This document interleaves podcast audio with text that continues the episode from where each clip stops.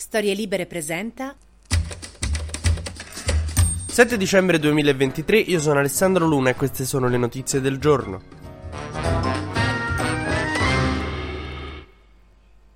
Questa settimana per Giorgia Meloni è stata forse quella di più lustro internazionale, come sapete è stata messa nella lista delle donne politiche più influenti di Politico ed è entrata nella lista delle 100 donne più influenti del mondo di Forbes addirittura al quarto posto. Roba che se la Meloni vede Chiara Ferragni in galleria a Milano gli può fare gestarci di tiè, gli fa gne alla Ferragni, capito? Ecco, io sono abbastanza sicuro che queste riviste Politico Forbes non abbiano sentito, non abbiano letto, nessuno gli abbia detto del patto sui migranti con l'Albania, perché se avessero letto come sta sta andando sto patto sui migranti con l'Albania, piuttosto la Meloni l'avrebbero inclusa nella lista dei 10 matti più pericolosi che può incontrare in metropolitana a Roma. Perché praticamente quando uno legge questo protocollo con l'Albania, oltre ai 60 milioni di euro che erano stati annunciati, quando si parla di coperture c'è scritto uh, fondo da ripartire in dotazione iniziale di euro XXXX per il 2024, XXXX per ciascuno degli anni. Cioè non hanno scritto i soldi che spenderemo per fare sti centri di rimpatrio in Albania, c'è scritto XXX, guardi sto documento è pieno di XXX XX ovunque, sembra la cronologia mia a 14 anni. E tutto sto casino per ospitare a quanto pare appunto tipo 720 migranti al mese, insomma non risolverà niente, costerà un sacco. Nel frattempo le opposizioni non è che stanno messe tanto meglio, ieri hanno fatto di nuovo insomma un casino alla Camera perché il governo ha affossato la proposta di salario minimo, vergogna insomma cose, però sapete una cosa, a me non, non mi emoziona neanche più sta roba perché c'è la destra al governo e non vogliono fare il salario minimo, e, solo che la sinistra c'è stata anche parecchio al governo governo e non si sono mai fatte queste cose. Allora, poi quando la destra era al governo diceva no, noi quando andremo al governo faremo e poi non si faceva mai un cavolo. Per cui diciamo che la credibilità con cui si fanno queste proteste, insomma, secondo me si sta un po' affievolendo. Quando c'erano i governi di destra si diceva faremo lo Jussoli, poi la sinistra è andata al governo e lo Jussoli non l'ha fatto, il DDL Zan non l'ha fatto. Quindi questa cosa del salario minimo, capace pure che poi va al governo alla sinistra e non lo fa.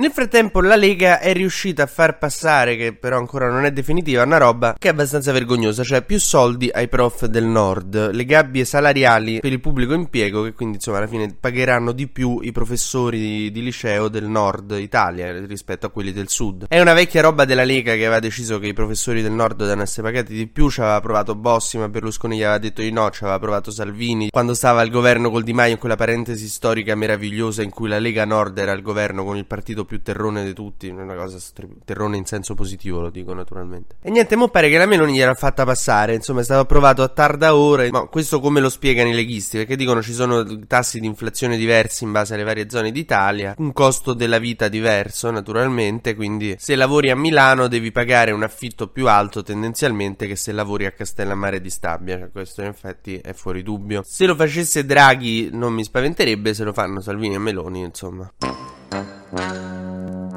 Thank.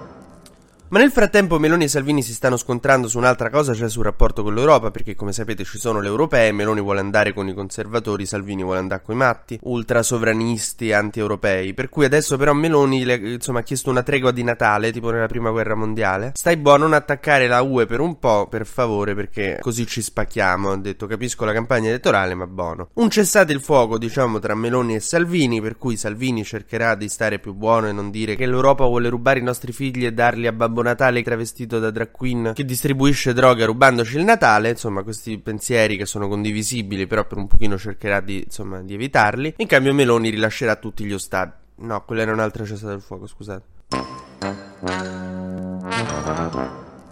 Facciamo il breve e consueto giro sugli esteri perché a Khan Yunis, la città al sud di Gaza, l'esercito israeliano sta distruggendo un po' tutto quello che trova. Dice di aver circondato la città e di star combattendo verso il centro, il tutto accompagnato da pesanti bombardamenti per cui i civili stanno scappando ancora di più ammassandosi verso Rafah, che è il valico a sud, no? al confine con l'Egitto. La situazione dei profughi è insostenibile, ci sono stati degli, insomma, degli assalti a alcuni depositi dell'ONU e a dei camion di aiuti umanitari, la gente dorme per strada quando gli dice finisce bene. E in tutto questo si cerca Yahya Sinwar, il capo di Hamas, che sta nei tunnel, da quello che dicono gli israeliani, sotto Khan Yunis, e vediamo se lo troveranno. Già quello potrebbe essere un inizio per un nuovo cessate il fuoco, che sarebbe la cosa più auspicabile, naturalmente, perché smetterebbero di morire tantissimi civili. Nel frattempo Joe Biden sta cercando di convincere il congresso americano a dare sbloccati aiuti a Kiev, all'Ucraina, che è ancora invasa dalla Russia, nel caso uno se lo stesse chiedendo, che sembra, no, l'amica mia quando deve raccogliere i soldi per il regalo di laurea di una nostra amica, no? Dai, non fate pulciari.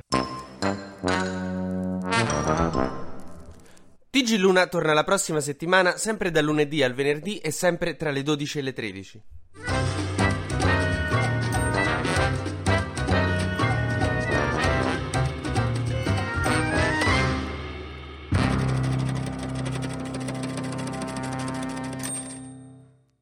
Una produzione storielibere.fm di Gianandrea Cerone e Rossana De Michele.